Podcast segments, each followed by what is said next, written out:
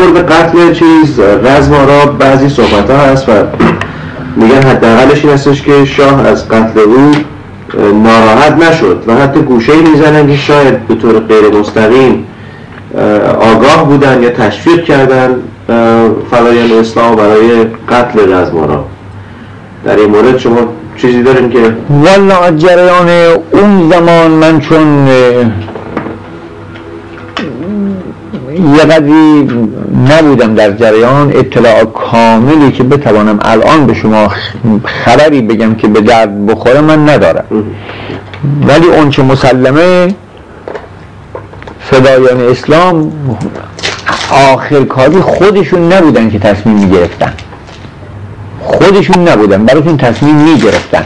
و اونها تقریبا شده بودن آلت بلا اراده دست استعمار گردانندگان تشکیلات. گردانندگان تشکیلات اون زمان اینها آلت دستشون بود و به اصطلاح بادارشون می‌کردن. من نمی‌دونم حالا راجع به رزمارا چجوری بوده جلانش من نمی‌تونم از کنم بشون حالا قبل از این برسیم به جریانات 15 خرداد شاید یه مقدمه لازمه از آشنایی شما با کسانی که به اصطلاح گرداننده یا رهبر جریان 15 خرداد بودن و نمی‌دونم از چه مرحله هم وارد موضوع فعالیت های سیاسی فرزندان خودتون بشیم. بله. ما اولا من در دوم بهمن دوم بهمن 1341 من به اصلت فعالیت هایی که داشتم در جبهه ملی. من اون زمان عضو جبهه ملی بودم. و یک مدت طولانی مسئول کمیته بازار جبهه ملی بودم. حدود یک سال خورده من مسئول کمیته بازار بودم. در دوم بهمن ماه من گرفتم بردن زندان. جریان پونزده خرداد از من بیرون نبودم. من نمی‌دونم جریان پونزده خرداد چجوری شد که اتفاق افتاد ولی دوستان و رفاقامون بودن. روزی که ما روز پونزده خرداد که ما بیدار شدیم زندان قرار بود که تدریجا افراد آزاد بشن. قرار بود تدریجا افراد آزاد بشن. ده روز قبل از پونده خرداد ده یازده روز دوازده روز قبل از پونده خرداد آیت الله طالقانی که با ما هم زندان بوده ایشون آزاد شدن و قرار بود بقیه ما هم تدریجا آزاد بشیم. چون برای ما تقصیری برای ما نمی‌توانستم بگم. ما چکار کرده بودیم؟ ما جبهه ملی قانونی بود جبهه ملی غیر قانونی نبود. ما در جبهه ملی فعالیت داشتیم. و نمی‌تونستن کار به ما بکنن. مدرکی که برای ما جرم باشه بتوان ما رو زندان نگه دارن نداشتن. قرار آزادی بود. تو کدوم زندان بودیم؟ من اون زمان زندان اول که ما رو گرفتن زندان قزل قلعه بودیم که الان زندان قزل قلعه خراب شد. حالا ساختمون شده و منزل شده. در حدود چهار ماه سه ماه خورده چهار ماه من در زندان قزل قلعه بودم. به اتفاق آیت الله طالقانی و یک عده دیگه آیت طالقانی اونجا بودن. و یک عده از سران جبهه ملی اونجا بودن. مثل داریوش فروهر بود و دکتر سنجابی بود و چند نفر دیگه بودن. که بعد ما رو آوردن زندان شهربانی. یک شب من در زندان شهربانی بودم که من و محمد حنیف نژاد و عباس شیبانی و حاج محمود مانیان ما چهار نفر با هم آوردن. تو یک ماشین ما رو سوار کردن آوردن زندان شهربانی یک شب زندان شهربانی بودیم و بعد ما رو تحویل زندان قصر دادن. در, بیست در 15 خرداد ما در زندان قصر بودیم. در زندان قصر بودیم روز که ما آمدیم صبح بیدار شدیم و بعد از نماز و بعد خوردن صبحانه دیدیم امروز بعد زندان غیر عادیه پلیس هایی که همه روزه پستشون عوض می‌شد اینهایی که سر پست بودن سر پستشون موندن پست بعدی هم آمدن با اینا موندن. و امروز در زندان آخه دو تا در داشت زندان. در اولی رو باز می‌کردن که پشت در اولی مغازه بود دکان بود که می‌رفتیم جنس میخریدیم ما. و اتاق رئیس نگهبان هم همون در دوم بود. در اول هم باز نکردن. ما به پلیسا گفتیم که چه در باز نمی‌کنیم می‌خوام بریم چیزی بخریم. گفتن امروز هیچی نگیم. جواب اصلا پلیس به ما جواب نمی‌داد. و ما خیلی نگران بودیم. تا بعد در چیز خبردار شدیم که دیروز ما روز پونزه خورداد از متوجه نشدیم. هیچ. فهمیدیم که روز قبل پونزه خورداد بوده با کشتار شده. ما اصلا در بیرون نبودیم که ببینیم جریانت چه قراره. ولی مسلما پونده خورداد اون چه بعد ما تحقیق کردیم پونده خورداد خیلی عادی نبوده. البته عادی بوده ولی خب یک دست هایم درش کار بوده. مردم قیام کردن و حرکت کردن. ولی یک دست هایم جریان نمیچرخونده که الان من حاضر و ذهن نیستم که به شما بگم جریان چی بودی آشنای شما با طالقانی است که شروع شد من آقای طالقانی را قبلا اسمشونه در مشهد که بودم میشناختم میشونه اسمن ایشونه میشناختم. در 1331 بعد از سی تیر 1331 من آمدم تهران. در اولین ورودم به تهران در همون اوایل ورودم به تهران رفتم خدمت ایشون در مسجد با ایشون آشنا شدم و از تمام این مدتی که من بودم در خدمت آقای طالقانی بودم. مسجد مسجد هدایت. در خیابان اسلامبول مسجدی بود به نام مسجد هدایت که اینجا مقبره ای هست مال هدایته. مقبره هدایت که خود هدایت در اونجا دفنه و خانواده هدایت در اونجا دفنن و یک درمانگاهی اونجا هست پشتش و یک مسجد کوچیک. این مسجد کوچیک رو بعد مردم اجازه گرفتن یک مقداری از اون مقبره اجازه گرفتن از ورسه هدایت انداختن جز مسجد و مسجد بزرگ شد. بنا بود یک سینمایی اون پشت بود که اون سینما رو بخرن جز مسجد کنن که مسجد بزرگی بشه چون اواخر مسجد آقای طالقانی خیلی عظمت پیدا کرده بود. و مردم زیاد می آمدن جا تنگ بود. برای نمازم جا نبود برای چیزم جا نبود. بنا بود سینما رو بخرن. سینما صاحب سینما خیلی قیمت گرونی می‌گفت که نمی‌خرید. مسجد آقای طالقانی مرکز همه دانشجوها مردمان روشنفکر و آگاه و مطلع بود. که معروف بود می‌گفتن آقای طالقانی آخوند فکولیاست چون آقای طالقانی بیشتر معاشرت به ارتباطشون با دانشجوها و اساتید و دانشمندان و روشنفکران و بزرگان زمان که با اینها ارتباط داشتن. و هم مطالعات خود آقای طالقانی هم درک و فهم ذاتی خود آقای طالقانی و هم ارتباطشون با این روشن فکرها باعث شد که آقای طالقانی غیر از آخونده فکر می‌کرد. آقای طالقانی جور دیگه فکر می‌کرد. اصلا وقتی که ما آقای طالقانی نمی‌توانیم بگیم یک آخوند قشری می‌توانیم بگیم یک عالم اسلامی بود. همونی که اسلام می‌خواد. اسلام روحانی هیچ وقت نخواسته و نمی‌خواد. لا روحانیت بل اسلام در اسلام آخوندی که به عنوان روحانی معروف بشه از ما نداره. ما عالم اسلامی می‌خوایم آقای طالقانی یک عالم اسلامی بود که آگاه بود که اسلام چی میگه چی می‌خواد و با مردم چه باید بکنه. اسلام به لباس مردم به شکل مردم به ریش مردم به سر مردم به نه به زن نه به مرد کاری نداره. مردم آزادن هر ویدیو که می‌خواد لباس بپوشن.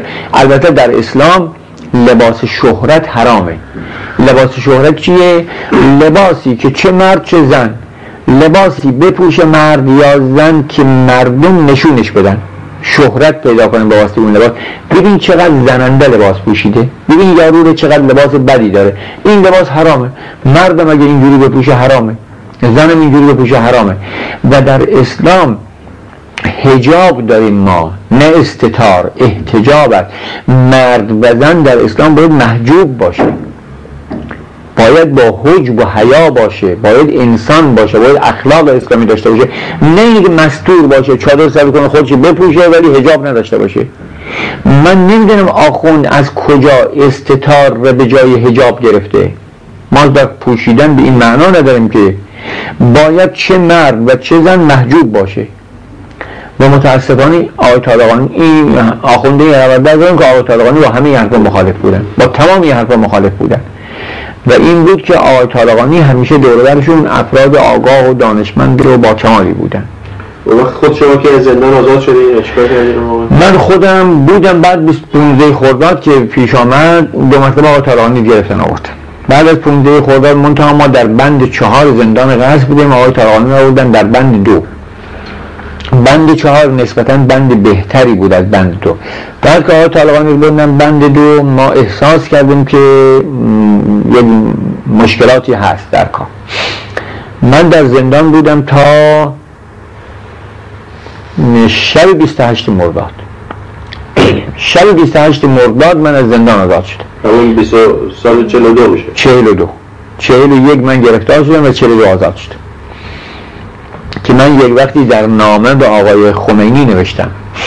نوشتم جناب آقای خمینی شما که الان ادعا می‌کنید که مبارزات ما اول مبارزات به اصطلاح اول حرکت مردم ما از چهل دو شروع شده من چند ماه قبل از که شما حرکت پونزده خورد از چهل دو اگر شما میگید من به وجود آوردم که شما به وجود نیاوردید نارضایتی مردم منتها شما این درش بودید. شما جد ناراضی های مردم بودید.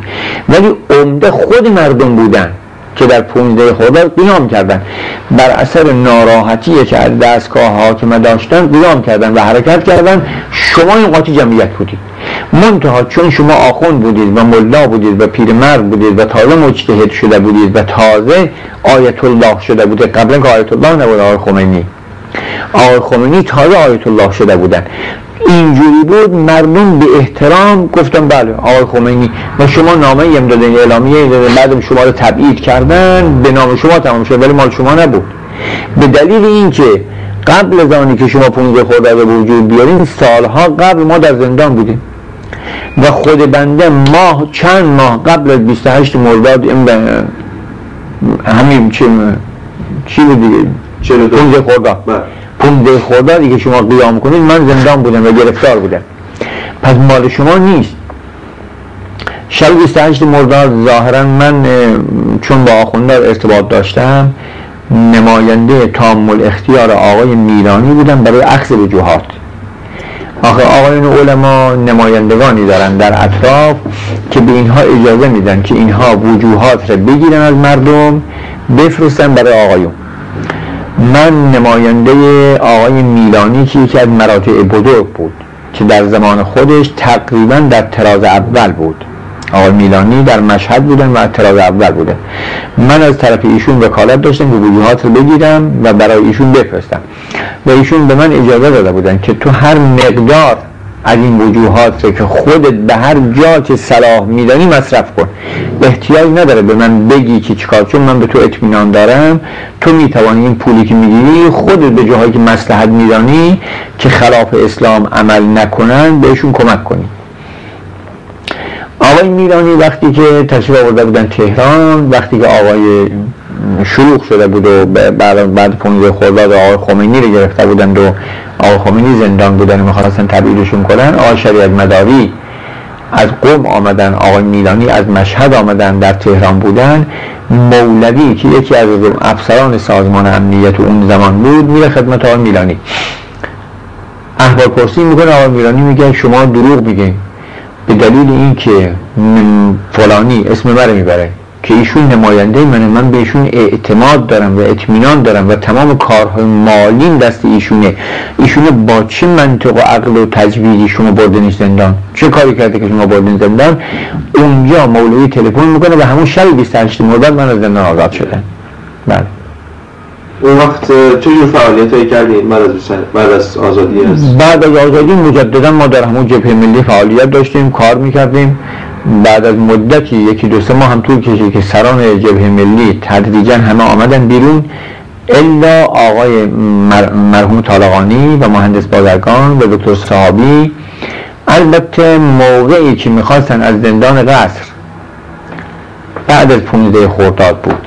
از زندان قصر سران جبهه ملی که من جمله مهندس بازرگان و البته اینا نهضت آزادی بودن. نهضت آزادی بودن ولی خب مردم به اینا احترام بسیار زیادی قائل بودن خود بنده ارادتمندانشون بودن. اینها رو منتقل کردن. همه سران جبهه ملی و نهضت آزادی رو از زندان غزه منتقل کردن به قزل قلعه. موقعی که می‌خواستن از قزل قلعه منتقل کنن آقایون ظاهرا یک نامه ای بوده. حالا متن نامه من نمی‌دونم دقیقا یادم میسرن چی بود. نامه ای بوده که آقای دکتر صحابی تو جورابشون بوده. تو جورابشون گذاشتن بردن. بعد که جوراب می‌خواستن درارن نامه میفته پلیسی که اونجا بوده می‌بینه نامه رو می‌بره اونجا میده و ظاهرا نامه درش چه بوده که باعث شد که آقایون محاکمه بشن. که منم جز اونها بردن خوب یادمه که باز پرس من اونجا حالا الان دیگه من میگم اذکرو موتاکم بالخیر خدا بیامرزدشون. تیمسار مقدم و تیمسار بهزادی بود که هر دوی اونا اون زمان سرهنگ بودن. مرم جز آقایون بردن چون منم علاقه مذهبی داشتم آقای ما تارقانی و مهندس بازگان من خیلی با اونا نزدیک بودم. من نخیر من عضو نهضت آزادی نبود من در جبهه ملی هم به عنوان یک شخص بودم. وابسته به هیچ گروه و حزب ای نبودم. چون من احزاب رو می‌دیدم محدودیت نه اینه که من با حزب مخالف باشم. من آرزوم اینه الان آرزوم اینه که ما یک سازمان متشکلی یک حزب متشکل منظمی داشته باشیم که اگر نداشته باشیم ما خیلی ضربه می‌خوریم. ما اگر در زمان مرحوم دکتر مصدق یک سازمان تشکیلات منظمی می داشتیم حداقل همونجا هیئت معترفه اسلامی نظیر و یک چیزهای ما می داشتیم ما شکست نمی خوردیم چون اکثریت قریب و اتفاق مردم پشت سر مرحوم دکتر مصدق بودن ولی بر اثر عدم, عدم آگاهی و نبودن یک حزب و تشکیلات سیاسی متاسفانه شکست خوردن الان من معتقدم که باید یک تشکیلات سیاسی یک سازمان سیاسی باشه. ولی متاسفانه هنوز من ندیدم یک سازمان سیاسی که بتوانه درست فکر کنه. یعنی مطابق واقع فکر کنه که من عضوش بشم. این حزب جمهوری اسلامی در آمده که می‌بینم همه چی توش هست جد اسلام. همه چی دارن. همه جور خیانت و دناعت و پستی و رضایت می‌کنن جای اسلام. فدایان اسلام در آمدن که ما دیدیم فدایان اسلام در بس بر اثر عدم آگاهی رهبران اولیه چون که همشون پاک بودن دنبالشون افتادن تو دام انگلستان. و از طریق انگلستان دارن هدایت رهبری میشن و الان هم میشن. و ما متاسفانه نداریم. من عضو هیچی نبودم من در جبهه ملی به عنوان شخص بودم. البته با نهضت آزادی رفت آمد داشتم. و با همه اینا مربوط بودم. که سرهنگ مقدم از شما بازجویی می‌کرده. بله سرهنگ مقدم بهزادی از من بازجویی می‌کردن که بفهمن منم عضو نهضت آزادی هستم و با این نامه ای که نوشته شده و به کارهایی که می‌کنن ظاهرا به قراری که می‌گفتن اون نامه ارتباط بوده با ارتباطی داشته با عبدالناصر و با اونها نه اینه که خواسته باشن خدا این خواسته کمکی به این عنوان بگیرن بر علیه حکومت. جریانی بوده که حالا من دقیقا نمی‌دونم چی بوده. چون عبدالناصر مورد علاقه به احترام منم هست و بود و مرد بسیار شریف و بزرگواری بود که من در زندگیم از چندین فوت بسیار متأثر شدن یکی زمان عبدالناصر بود. چون عبدالناصر نهضتی در بین عرب به وجود آورده بود که این نهضت می‌توانست ارتقا بده جامعه عرب و کل عرب ها رو فکرشون بیاره بالا.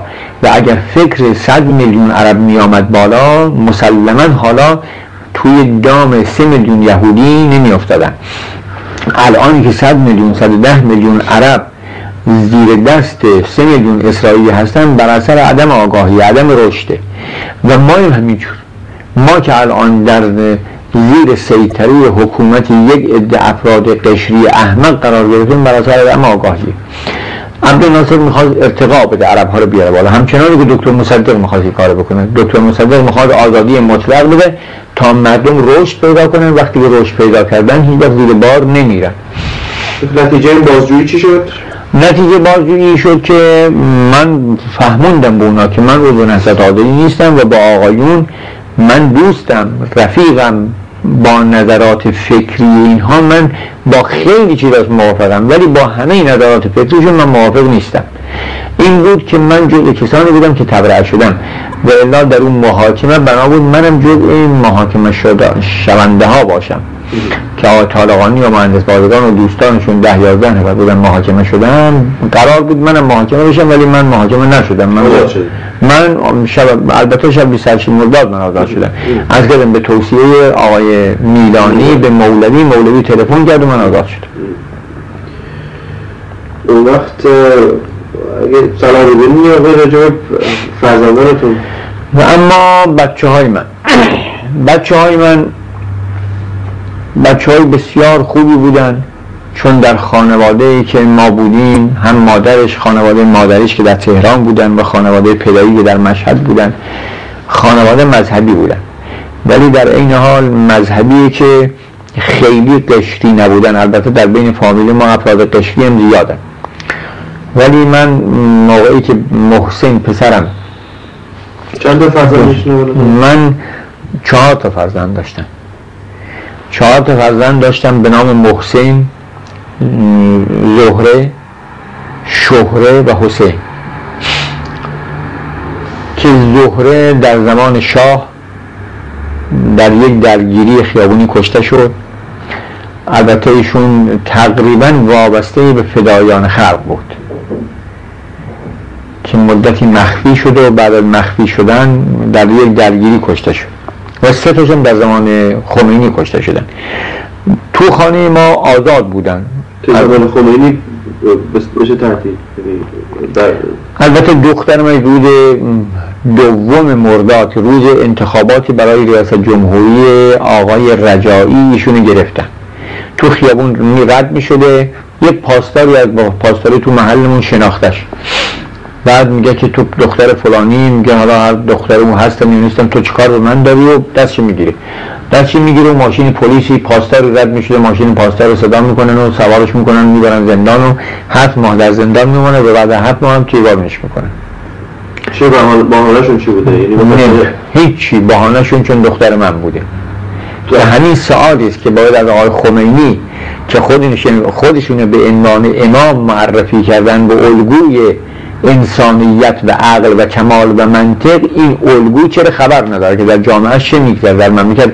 اگر خبر داره خائنه اگر خبر نداره به درد این کار نمی‌خوره. تمایلات سیاسی هم داشتن بله. ایشون هم تمایلات عضو بله ایشون عضو راهکارگر بود. بله. راهکارگر یه گروهیه گروه چپن به اصطلاح. ولی گروه بسیار سالم و عاقلی هستن. که اون آقایی که اون روز صحبت می‌کرد حسام بله. که خیلی حمله کرد. بله. که شماها چه کار می‌کنید فلان می‌کنید مردم همچینن اونم عضو راه کارگره اونم مثل فدایی هستن فر... راه کارگری ها مثل فدایی ها نیستن راه کارگری ها تقریبا خیلی نزدیک به مجاهدینه خیلی نزدیک مجاهدن البته توشون افراد مذهبی هم داره که من جمله دختر من علاقه مذهبیش خیلی زیاد بود. من فرزندانم همشون حتی محسن که در وحث فدایان خلق بود علاقه مذهبی داشت. و حتی محسن نمازم میخون البته نه مداوم نماز همیشه بخونه ولی علاقه, علاقه داشت و نماز می‌خوند و معتقد بود. در کدوم درگیریشون کشته شده؟ چه سالی بود شهره محسن. محسن که همین در 29 آذر پارسال. در 29 آذر. از ماشینش میاد پایین. البته من دقیقا چون در ایران نبودم من خودم در اینجا بودم که خبرش شنیدم. نمی‌دونم جریان چی بوده. اون چه برای من نقل کردن. ایشون ماشینی داشته که از ماشین میاد پایین که چه کار بکنه. بعد پلیس مشکوک میشه بهش. پاسدارها پاسدارا مشکوک میشن و ایست میدن. نیست ولی نمی‌دونم حالا نمی‌دونم من دقیقا چی بوده تیراندازی میشه. تیراندازی میشه و تیر می‌خوره به شکمش. بعد می‌برن بیمارستان جیب بغلش که میگردن از توی بغلش کارت پزشکیش در میاد. چون کارت پزشکی بوده می‌خواستن ببرن زندان. همون مریض رو ببرن زندان این تیر خورده رو ببرن زندان که هنوز جون داره و می‌توانه حرف بزنه ببرن اونجا ازش بازجویی چیزی بکنن پزشکی منظور پزشک آخه ایشون. بله. پزشکا بیمارستان میگن نه این همکار ماست و ما به هیچ قیمت نمیدیم. اگر کشته این بشه ما نمیدیم. پزشک تو همکار ماست باید معالجش کن و متاسفانه سه روز اونجا زنده بود و بعد سه روز میمیره. در 29 آذر 1160 پارسال دیگه بله, بله. تو حسین؟ حسین در ماه چی بود؟ مهر بود به نظرم. یا قبل از مهر بود. یادم نیست. دقیقا یادم نیست. در یک مخفیگاهی من بودم و حسین و یک جوان دیگه.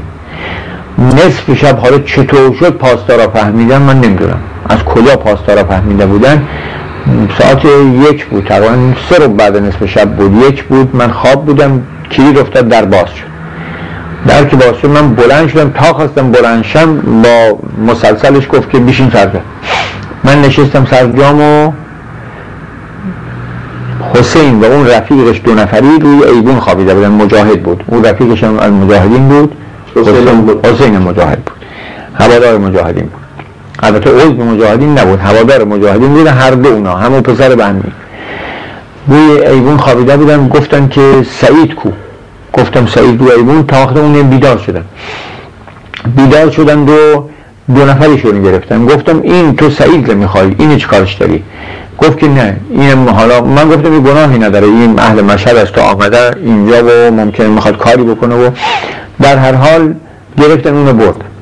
من می‌خواستم ببرم من نبردند و من به هر صورتی از زیر بار رفتن شانه خالی کردم و من نبردن و من آمدم تا اونا رفتن. آمدم بیرون و دیدم ساعت یک دو بعد نصف شب هر جا برم ممکنه پاسدار و پلیس مرا ببینه بگیره رفتم تو یک جوبی زیر یک پلی تا صبح موندم.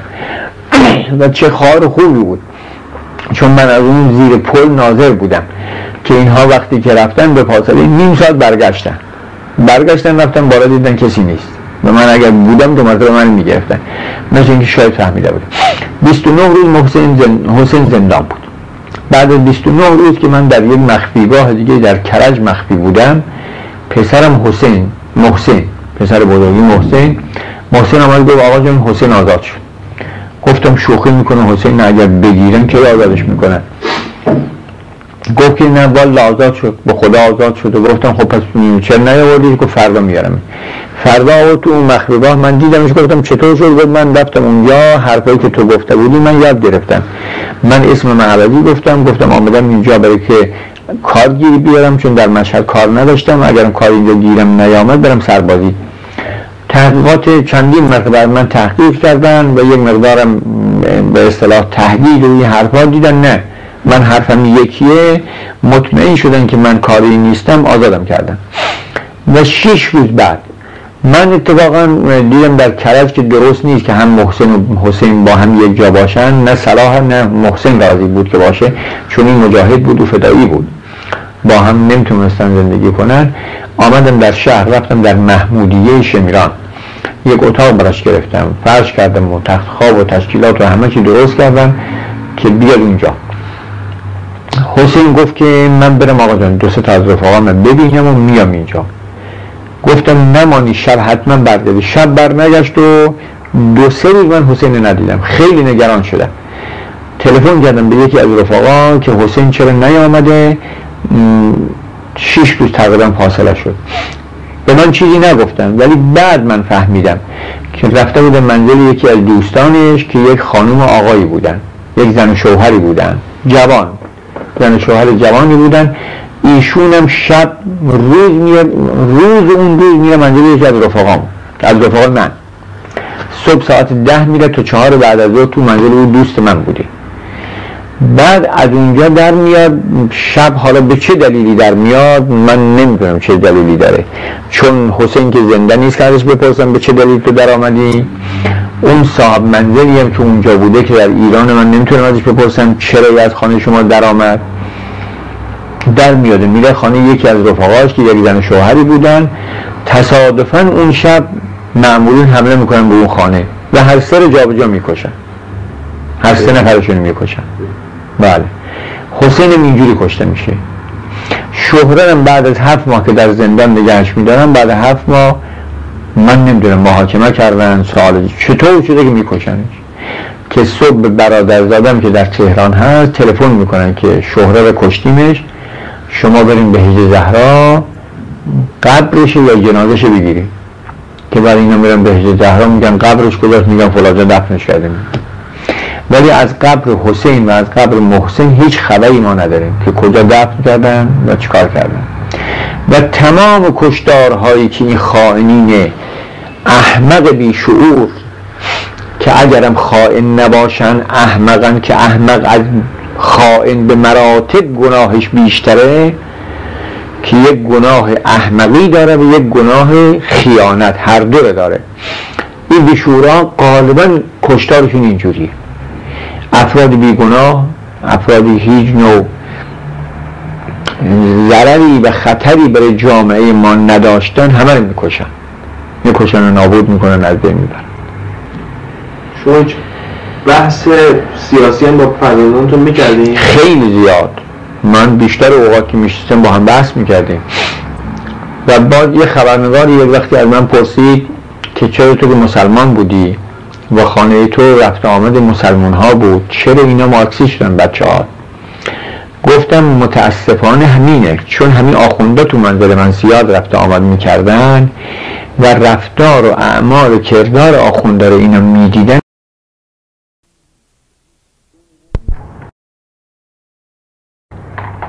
بله. چون اینا تصورشون از اسلام عرض کردم همون زواهری است که زواهر نه به درد دنیا می‌خوره نه به درد آخرت. شما ببینید از وقتی که آقای خمینی آمده من می‌خوام بگم اگر تو می‌خوای انقلاب در اسلام به وجود بیاری انقلاب باید در کل حرکت یک مسلمان به وجود بیاری. رساله های عملیه که شما آقایون مراجع نوشتید یک واو درش کم زیاد نشده. خب این رساله ها رساله یعنی دستور کار یک مسلمان. که یک مسلمان دستور کار بهش میدن. چجور نماز بخوان چجور کاسبی بکن چجور خرید فروش بکن چجور معاشرت با مردم داشته باش چجور دفاع بکن از حریم اسلام چجور جهاد بکن چجور مجاهده. جهاد تنها کشتن نیست مجاهده در راه تحقق رساندن کارها. من می‌خوام بگم این رساله که آقایون نوشتن بعد از انقلاب چه تغییری درش دادن؟ هیچی. هیچی. اینا صرفا آمدن میگن که آقا شاه که حکومت می‌کرد خانومش بیهجاب بود و مثلا مشروب می‌خورد. باید حالا خانومش بیهجاب خانوم ما بیهجاب نیست مشروب ما نمی‌خوریم. تنها از اسلام یک زواهری را اینا قبول دارن. از اسلام رو نمی‌شناسن چیه؟ خود آقای خمینی و تمام کسانی که الان در مملکت هستن اینا از اسلام رو نمی‌شناسن که چیه؟ از اسلام رو واقعا نمی‌دونن شد که بچه ها همشون مجاهد نشدن چون با سابق مذهبی در خانواده بود. انتظار میاد که بیشتر مثلا همشون بله. البته ما با مرحوم آقای احمد میگم مرحوم خدا انشاءالله سلامتش بده جناب آقای احمدزاده که الان زندان هستن ما با احمدزاده منصوبیم. نسبت داریم رفت آمدم به همین مناسبت زیاد بین ما بوده. بله. پسرهای آقای احمدزاده مسعود و مجید احمدزاده جز بنیانگذاران فدایان خلق بله. و دخترشون هم دکتر مستوره احمدزاده همیشه تو خانه ما بود. به قول خودش می‌گفت تو پدر دوم یعنی همیشه به من خطاب پدر می‌کرد وقتی باباش زندانم بود همیشه منزل ما بود همیشه. اونها.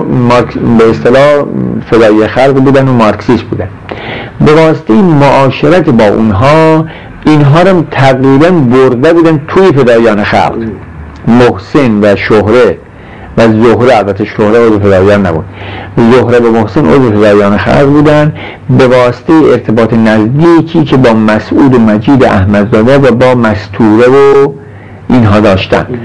ولی زیر بنای فکری هر دو ستاشون اسلامی بود. از می‌کنم محسن توی آخر کاری هم نماز میخون فدای خلق بود ولی معتقدات ماتریالیستی نداشت. او معتقد هم اعتقادات مجاهدین نداشت تقریبا اعتقادات. و خیلی هم تمایل داشت که بیاد به مجاهدین بپیونده یعنی به شورای ملی مقاومت بپیونده نه به مجاهدین. بعد دیگه این جریانی بود که شد دیگه. حالا اگر می بودن امکان داشت که ما بتوانیم اونا رو برگردونیم که بگیم آقا راه اونا درست نیست راه درستری هم هست و منم نمی‌خواستم. هیچ زمان هیچ زمان. من در خانم عدم دموکراسی نبودی. من یک مسئله میگم که باز این همه به خودخواهی اگر نشه من در تمام مدت عمری که سی سال بازنم زندگی کردم در تمام این مدت سی سال هیچ وقت من نگفتم نهار چی می‌خوام بخورم شام چی می‌خوام بخورم. هر وقت از من می‌پرسید که تو چی می‌خوای نهار بخوری می‌گفتم هر چی همه می‌خوان. من این مقدار در خانه آزاد بودیم. آزاد آزاد آزاد فکر کنن آزاد بیاندیشن آزاد حرکت کنن آزاد کار کنن. و در جامعه من اینجوری بودم. من بین دوستان و رفقا معروفم که من هیچ وقت به کسی تحمیل عقیده نمی‌خوام بکنم.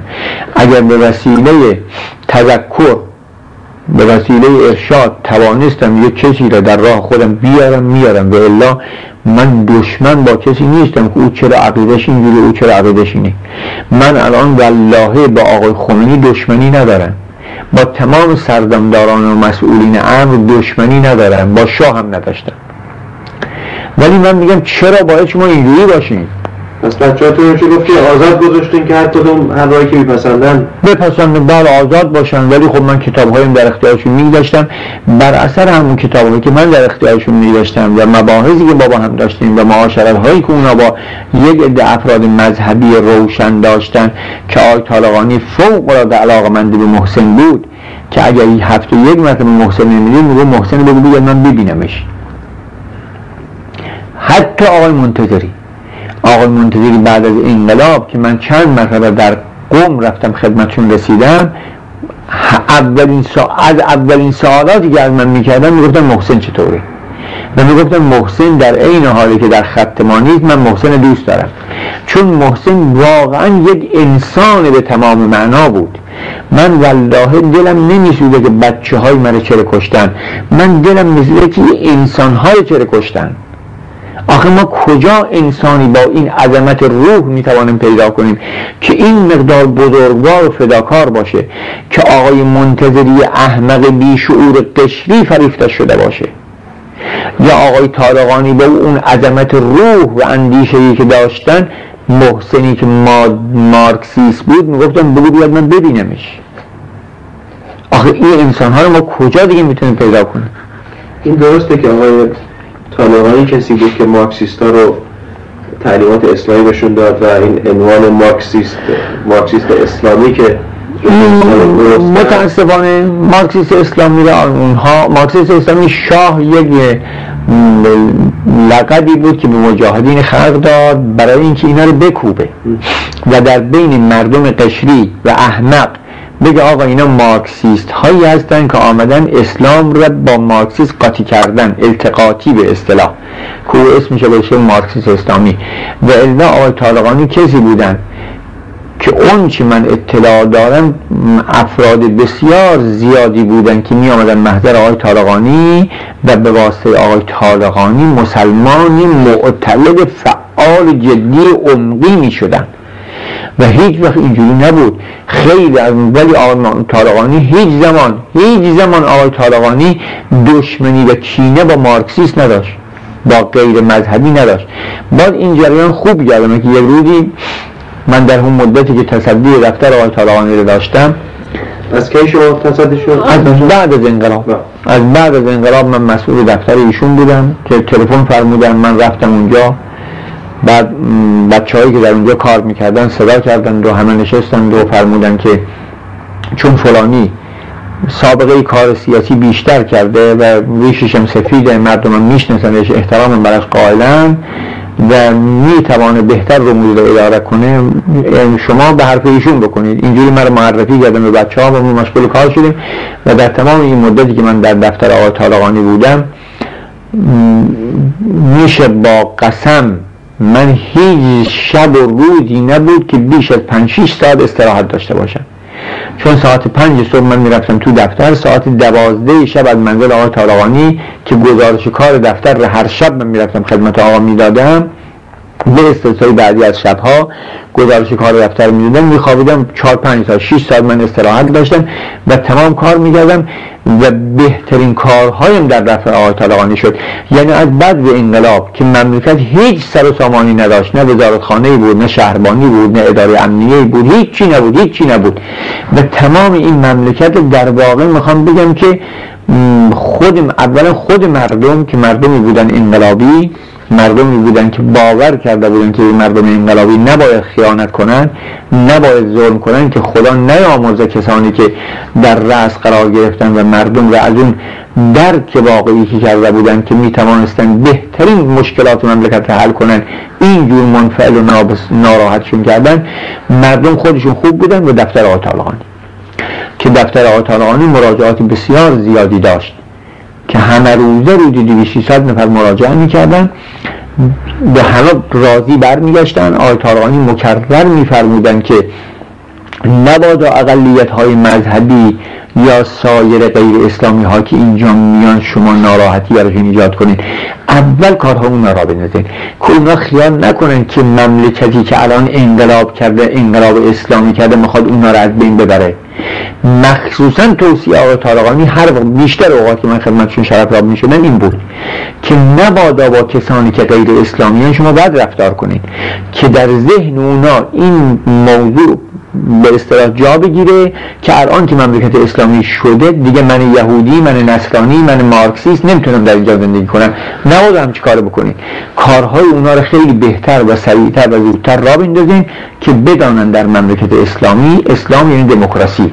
یعنی اسلام عدالت اجتماعی داره. یعنی اسلام کسی بوده که اصلا در 1400 سال پیش دموکراسی رو ایجاد کرده و پایگذاری کرده. به هر حال من این موضوع یادمه که من آمده بودم پایین دفتر شروع شده بود. آمده بودم چه خبره؟ دیدم که یک جوانی میده میاد. و پنج شیش نفر پشترش جوان آمد پشت سر من پناه گرفت. گفتم چیه؟ گفت اینا می‌خوان مرا بزنن. گفتم چرا می‌خوام بزنن؟ بفهمیم تو بشینیم تو بردم چون تو اتاق و نشستیم اینجا. گفتم چرا برای آقا جون چرا فرزندان من با هم دعوا دارین شما؟ گفتم ولی این مارکسیست است تو. با مارکسیست است گفتم کی به شما گفتم مارکسیست باید بزنید اینجا دفتر آقا طالقانی آقای طالقانی همیشه توصیه می‌کنن که هیچ زمان مارکسیست نباید. مارکسیست باید آگاهش کرد. باید ارشادش کرد باید هدایتش کرد باید راه رو بهش نشون داد. هیچ زمان نگفته بزنی به آقای خمینی هم هیچ زمان همچه حرفی نگفتن البته اون زمان من خیال می‌کردم آقای خمینی هم مثل آقای طالقانی فکر می‌کنن نمی‌دونستم که آقای خمینی جور دیگه فکر می‌کنن گفتم آقای خمینی هم اینجوری هم فرمودن که در مملکت بعد از انقلاب آزادی همه حق دارن که آزادانه زندگی کنن. منتها ما و شما وظیفه داریم که مردم رو ارشاد کنیم. اگر ما راه خودمون راه بهتری می‌دانیم به این آقایونی که راهشون بدتره بگیم آقا جون به این دلایل راه ما بهتره تشریف بیاین از راه ما. اگر از راهی که ما حرکت می‌کنیم شما از راه حرکت کنید زودتر و بهتر و مف... راحتتر به مقصدتون می‌رسیم. یه قدی با اینا صحبت کردم و خیلی خوشحال شدن و یکی دوتاشون گریه کردن و پاشتن صورت مرا بوسیدن و خداحافظ کردن. رفتم گفتم بعد از دیگه اینجوری کارا نکنید. شما اگر به هر مارکسیستی یا به هر کسی که غیر عقیده شما عقیده داره برخورد کردید ارشاد و هدایتش کنید. با کتک و دعوا جد اختلاف و به اصطلاح دشمنی چیزی به وجود نمیاد. اونا رفتن بعد یه قدی با این جوان مارکسیست من صحبت کردم گفتم عزیز من تو چرا باید تحریک کنی اونها رو؟ گفت والا من نگفتم و گفتم در هر حالی درست نیست شما یک مقدار مطالعه کن. ببین اگر واقعا راهی که مسلمان های را البته نه مسلمان های قشری اینه که چماق و دست اینه که با تو می‌خواستن حمله کنن اینا نه. مثل افرادی که آی طالقانی فکر می‌کنن افرادی که آگاهن با اینها یک مقدار تماس بگیر اگه دید راه اینا بهتره. بیا در این راه. و الا دل... چه دلیلی داره که تظاهر کنی در یک مملکتی که مردم بیشترشون مسلمانن و الان در این جو جوی هست که اینا تحریک شدن ممکنه برای اسباب زحمت بشه. اونم با خوشحالی پاشو دارن منظور این که دفتر آقای طالقانی و خود آقای طالقانی اصولا یک دموکرات به تمام معنا بودن. به هیچ وجه من الوجود با کسی کینه دشمنی ادابت برخورد در محضر طالقانی تمام کسانی که مادی بودن بیدین بودن بادین بودن متجددین رؤسای ادارات می آمدن با کمال خوبی بحث و صحبت می کردن باز حرف تو حرف میاد یادمه که نماینده کوبا آمده بود منظر آقای که در اونجا اتفاقا آقای دکتر یزدی وزیر امور خارجه بود. ایشون هم تشریف داشتن. قریب دو ساعت بیشتر بیش از دو ساعت طول کشید این مذاکرات که یک مقداری در حدود یک ساعت سه به ساعت یک ساعت بلکه بیشتر بحث سیاسی بود. که بحث سیاسی وقتی تمام شد بحث ایدولوژیکی کرد. راجع به اسلام سوالی کردن. البته یک نفر با اسپانیولی نماینده کوبا اسپانیولی صحبت می‌کرد. بعد یک انگلیسی برای یک, نفر دیگه اسپانیولی برای یک انگلیسی میگو انگلیسی برای آقا طالقانی ترجمه می‌کرد. خیلی طول می‌کشید. علت اینکه زمان جلسه این طول کشید این بود که به سه زبان ترجمه می‌شد. اونجا بعد که آقای طالقانی اسلام رو براش تعریف کردن. بلند شد. دستش اینجوری کرد. گفت اگر اسلام اینه که شما میگید پس زنده باد اسلام. که آقای طالقانی من یادم اونجا فرمودن هر کجا که مبارزه با استعمار با استثمار با استبداد باشه اونجا اسلامه. و همین بله و همین مطلب باز یادمه. در آخرین شب حیات ایشون که سفیر شوروی چند روز بود چهار پنج شیش روز بود که مرتب تلفن می‌کرد که من می‌خوام آقا رو ببینم. و متاسفانه ما وقت نداشتیم. تا با آقا گفتیم آقا ایشون خیلی اصرار داره که حتما شما رو ببینه. فرمودن که خب یه وقتی قرار بگذاریم که همون شب وفات ایشون ما قرار گذاشتیم. یکی از رفقا رو فرستادیم رفتن عقبشون آمدن من خودم ساعت تقریبا نه بود آمدم منزل. دیدم که سفیر داره میاد وارد شد. وارد شد بعد آقای گلزاده غفوری با آقای محمد شبستری مشتری شبستری که اینه می‌خواستن فرداش برن شوروی آقا فرمودن تلفن کنین اینا بیان اینجا که باشن از سفیر راه نمایی بگیرن. اونیم آمدن دو سفیر بود و مترجمش بود و من بودم و یکی از دوستان اون که اون زمان در دفتر بود آقای مهندس اسماعیل زاده بود و صاحب منزل که یک حزب اللهی است عضو جمهوری اسلامیه که پدرزن پسر آقای طالقانی است که آقای طالقانی مدتی چون منزل ایشون منزل خوب مف... به اصطلاح محفوظی بود و نسبتا بزرگ و وسیع بود یعنی مصاحبهاشون خوب بود اونجا سکونت داشتن.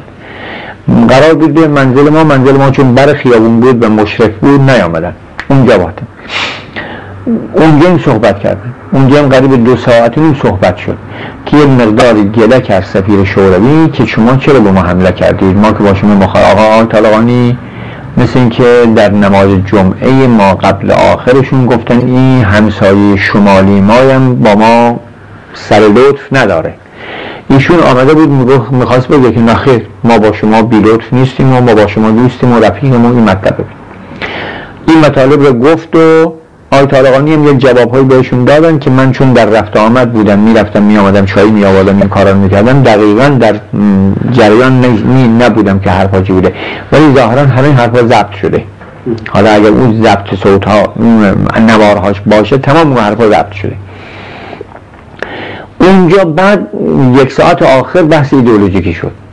راجب اسلام و راجب مارکسیست و اینها بحث شد. به خود سفیر یک کمی فارسی می‌فهمید میشن براش کاملا چیز می‌کرد. اونجا گفت اگر شما این که شما اسلام رو گفت این اسلامی که شما برای ما تعریف می‌کنید تاریخش که نگفته. اگر شما این اسلام رو که شما برای ما تعریف می‌کنید ما با شما اختلاف زیادی نداریم. این عبارتی بود که ایشون می‌گفت. منظور اینه که اسلام من نمی‌دونم آقای خمینی و دار و دسته و اطرافیان آقای خمینی چه دشمنی با اسلام دارن که آمدن اسلام رو یک جوری نشون دادن که این اسلامی که دین رعفت و رحمت و محبت و انسانیت و شرف و زندگی است. اسلام دین زندگی است. قرآن میگه آقا ما بهترین نعمت ها رو خلق کردیم برای شما مسلمان ها راجب مرگ مرحوم طالقانی علاوه بر اون چه در روزنامه ها و اینها گفته شده شما مطلبی بله. دارید که لازم باشه گفته بشه. چون والا خب شک و تردید هست که چجور چون بی موقع یک همچین شخصی از صحنه خارج بشه. بله حالا من اگر اجازه من همین دو سه کلمه بگم که در قرآن گفتم که گفته که برای قرآن مکرر آیات متعددی داره.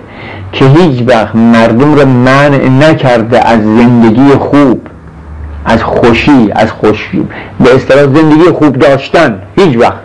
از زندگی به اصطلاح عادی و معمولی خوب داشتن. میگه تمام نعمت های خوب دنیا مال شماست مال مردم دیگه.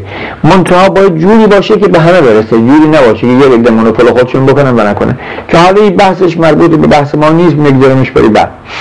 و اما راجع به فوت آی طالبانی. اون شب شهادت ایشون یا فوت ایشون من نمی‌دونم اسمش خودم نمی‌دونم اسمش چی بگذارم اون شب بعد از که سفیر رفت آقای گلزاده غفوری و مشتهد شبستری موندن اونجا. قریب 20 دقیقه قریب نیم ساعت موندن یه قدر صحبت کردن. آقای طالقانی میفرمودن که چون من نمی‌خوام نرفته بودن روز قبلش به مجلس خبرگان.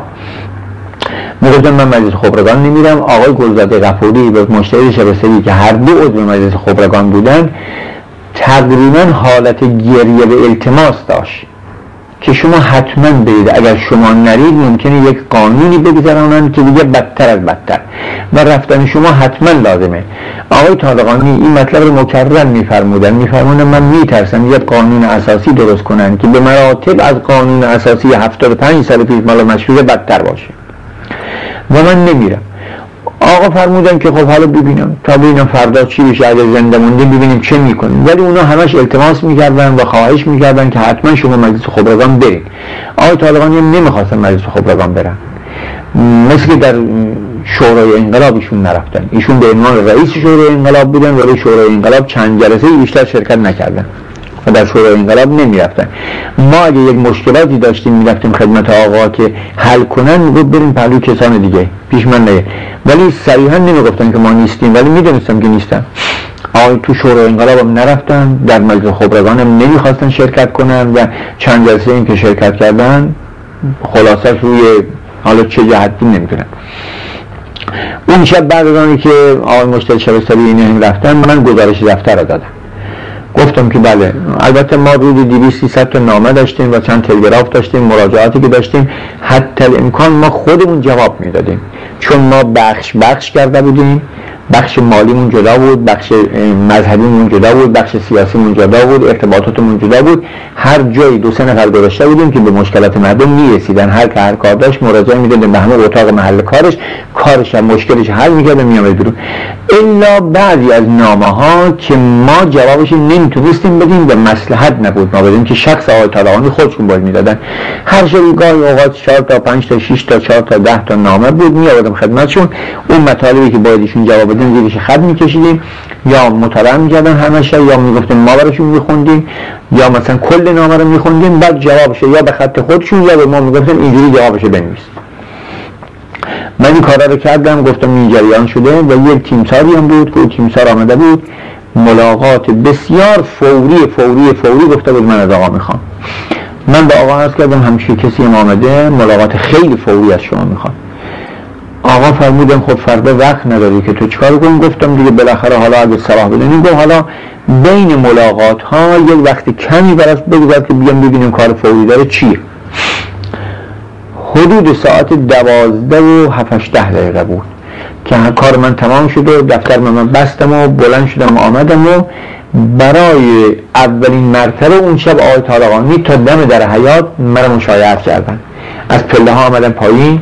فرمودن بشین شام بخور اینجا گفتم نه من هم نماز نخوندم هم شام نخوردم هم می‌خوام بخوابم که صبح برم اینجا بشینم نمیشه. آمدن تا دم در هرچی من استار کردم گفتم نه می‌خوام یه هوا بخورم. یه هوا بخورم و از سر شب نشستم اونجا آخه هر شب آقا پا می‌شدن توی همه اتاقی که بودن ما حرفامون که می‌زدیم ایشون قدم می‌زدن. قدم می‌زدن بعد از شامشون قدم می‌زدن یه قدی چیز می‌کردن. گفتن نه سر شب چون نشستم یک جا قدم نزدم دلم می‌خواد یه قد قدم بزنم آمدن و دم در رو به من دعا کردند و که من یادم نمیره اون منظره دعایشون گفتن خدا به شما توفیق بده و خدا قرآن کنه. من در بستن و من رفتم. رفتم منزل و نماز خوندم و شام خوردم و بعد پتو رو انداختم که بخوابم. یک تلفن زنگ زد. گوشی رو برداشتم حالا تقریبا ساعت دو و نیمه. حدود دو و نیم. یک نفر گفت از طالقانی از دوستان خودمون بود. گفت از طالقانی چه خبر داری؟ گفتم که البته تو دفتر کار می‌کرد. گفتم که من تا ساعت دوازده و روب پهلوشون بودم حالشون خیلی خوب بود و گفت که خبر بدی یکی به من داده. گفتم به نظرم می‌خوان اذیتت کنن. چون گاهی اذیت می‌کردن ماره از حزب اللهی ها و کسانی که مخالف دفتر آقای طالقانی بودن گاهی پوش می‌دادن تلفن می‌کردن مطلب رکیکی می‌گفتن گاهی دروغ می‌گفتن اذیت می‌کردن. گفتم به نظر می‌خواست اذیتت کنه چون من تا ساعت دوازده خدمتشون بودم حالشون خوب گوشه رو گذاشتم زمین دو مرتبه یکی دیگه از مال دفتر اونم از دوستان دفتر بود. اون زنگ زد به من که چه خبر از آقا پلو آقا گفتم من دوازده رب بودم الان فلانی هم تلفن کرد. به نظرم می‌خوان اذیت کنن خبری نیست. گفت حالا ضرر نداره برن چه ببین چه خبره. گفتم باش. من همینجور که با پیرهن شلواری بودم دمپایی هم پام بود. چون منزل ما با منزل آقا خیلی نزدیک بود. تقریبا 200 متر 150 متر فاصله بود. گفتم حالا شب است و با همون لباسی پیرهن و شلواری و پیجامه و حرفا. دمپایی پوشیدم رفتم. حسین پسرم گفت آقا جان کجا می‌خوای بری گفتم می‌خوام برم ببینم منظرم طالقانی گفت خبری؟ یا گفتم نه. گفت منم میام گفتم بیا. حسین کفشای دمپاییاشو پوشید با من دوید. من آمدم سر کوچه دیدم یک ماشین پاستا ایستاده ایستا. تا ایستاد گفتم چه خبر؟ من فلانی هم رفتم جلو مرا شناختم یکی از پاستا رو بنا که گریه کردم بعد که گریه کرد من فهمیدم که یه خبری شده. با عجل دویدم. وقتی دویدم دیدم که صاحب منزل آقای شهپور حاجی ولی شهپور که الان معاون نخست وزیر. و عضو حزب عضو کادر مرکزی حزب جمهوری اسلامی است. که اون زمانم بود. و دخترشون وحیده طالقانی که ایشون هم عضو حزب جمهوری اسلامی. و شوهرش آقای مخلصی که یک آدم بیبندبار بی انضباط مزخرفی است که آدم خوبی نیست. یک مبلغی هم به دفتر بده کار بود و کارهای ناشایستی می‌کرد. و دو سه نفر همسایه ها و مثل اینکه مهندس سباقیان به نظرم میاد یا دکتر صحابی بود یا مهندس سباقیان که بعد زمانی که من وارد شدم یکی از این آمدن. حالا من یادم نیست. اول مهندس دکتر صحابی بود بعد سباقیان وارد شد یا اول سباقیان بود بعد دکتر صحابی وارد شد. چون مهندس سباقیان وزیر کشور بود. اون من وارد شدم و دیدم بله جنازه آقا رو به قبله کردند و دخترش وحیده خانم هم نشسته بالا سرشون و به اصطلاح حالت تأثری داره و بقیه این ایستادن و مبهوتن. من گفتم چه خبره؟ چی بود؟ با حاج ولی گفتم که چی بود جریان؟ من که رفتم که آقا حالشون خوب بود. گفت بله بعد از آنه که تو رفتی آقا شام خوردند و رفتن تو اتاقشون بخوابن بعد که بخوابن دیدم که صدای صدا می‌کنن من صدا کردم و من رفتم بالا و گفتم که این سینم درد می‌کنه. نمی‌دونم چرا سینم درد می‌کنه. من گفتم احتمال بده که سرما خورده باشین آقا. اگر بخوان من می‌تونم یه قدر روغن مالی کنم و حالا تابستان هوا گرم. یه قدر روغن به مالم یک چیز گرم ببندم و شاید خوب بشه. گفتم باشه عیب نداره. یک روغنی من آوردم روغن نمی‌دونم چی داشتم. این روغن مالیدم بهشون و بعد یک شال گرمی بستم به سینهشون و ایشون خوابیدن و منم رفتم پایین و بعد با خودم گفتم حالا زرمی نداره بریم یک دکتری بیاریم. من رفتم به طرف دکتر آوردن وقت آمدیم دم آقا تمام شدی آقا حیات نداره مردن. و این مطلب رو نگفتم. موقعی که ساعت دوازده من داشتم می‌رفتم پسر کوچیک آقا محمد رضای طالقانی که داماد همین شهپوره ایشونم با خانومش داشت می‌رفت. پدرزنه نگفت که تو اینجا بمان. من بهش گفتم محمد این وقت شب ساعت دوازده خانیتون خیلی دوره اون سر دنیا تهران پارس نمی‌دونم کجاست. بمان اینجا دیگه این خانه به این بزرگی جا دارن هوایی که تابستونه. گفت که نه من میرم و ولی پدرزنه اونجا واسطه بود هیچی نگفت. هیچ تعارف نکرد که بمان یا نمان. من خیلی اصرار کردم محمد بمان اینجا. تو بمان این وقت شب نرو درست نیست بمان گفت نه میام حالا با صبح میام. من برام این مطالب وقت دور بر منزل آقای طالقانی که اون زمان سکونت داشتن که منزل ما اونجاست پنج تا بیمارستانه. بیمارستان شفا یحیایانه بیمارستان واسعیه بیمارستان طرفه بیمارستان مال سوخت اینه که میسوزن. نمی‌دونم اسمش چیه. و یک بیمارستان خصوصی تو کوچه روبر خیابون ایران. پنج تا بیمارستان به همه این بیمارستان مجهز تا صبح مجهزن. من این فکر برام پیش میاد که چطور شد آقای خمینی قلبشون درد می‌گیره. آقای خمینی از قوم با هلیکوپتر بلند می‌کنن میارن اینجا تو بیمارستان قلب. و ایشون خوب میشه و الان چهار سال سه سال مونده. آقای طالقانی صد متری به منزلش پنج تا بیمارستانه و ایشون روغن مالی می‌کنن و تو خانه نگه میدارن و نمی‌برن بیمارستان. این برای من مشکوکه که آیا آقای طالقانی به عجل خودشون مردن یا تعمدی در شهادت به یا کشته شدن و یا مردن ایشون در کار بوده. ولی در این حال من نمی‌تونم بگم که آقای طالقانی رو کشتن. چون زواهر امر نمی‌تونم من نمی‌تونم. من جریان نمیگم این جریان همه جا گفتم و همیشه این میگم قضاوت با خود مردم. و من می‌خوام اینو بپرسم. از کسانی که مدعی هستن که آقای طالقانی مرده که من نمی‌دونم مرده یا شهید شده چطور شد آقای خمینی رو از اونجا آوردید بیمارستان قلب نمرد و آقای طالقانی در 200 متری 150 متری 5 تا بیمارستان مرد؟ قبل از ده که لابد دکتری چیزی معاینه چیزی نگرده بود که مثلا کشف کنن ببینن. بعد از کاری چیزی مثلا زاه نه خیر این کار نکرد. چون تمام شده بود بله. دیگه. تمام شده بود. بعد که من اونجا بودم بعد دکتر آوردن. دکتر فیروز آبادی بود به نظرم. و دو سه تا دکتر دیگه آمدن دیگه. بعد آمدن. که من دیگه نیم ساعتی بودم و رفتم منزل و لباسمو پوشیدم و برگشتم آمدم و دیدیم که اگر بنا باش دو چند نفر دکتر سه چهار نفر دکتر آمدن معاینه کرد گفتن آقا تمام. تمام شده چیزی نیست. کالبد شکافی این حرفا رو هم نخواستن کالبد شکافی اینا بشه. یعنی وراس اجازه ندادن. خانمشون هم متاسفانه نبود. خانم آقای طالقانی هم در اون شرایط رفته بود مشهد. دو سه رفت دو سه بوده رفته بود مشهد. ببینید تمام اینا برای انسان ایجاد فکر می‌کنه.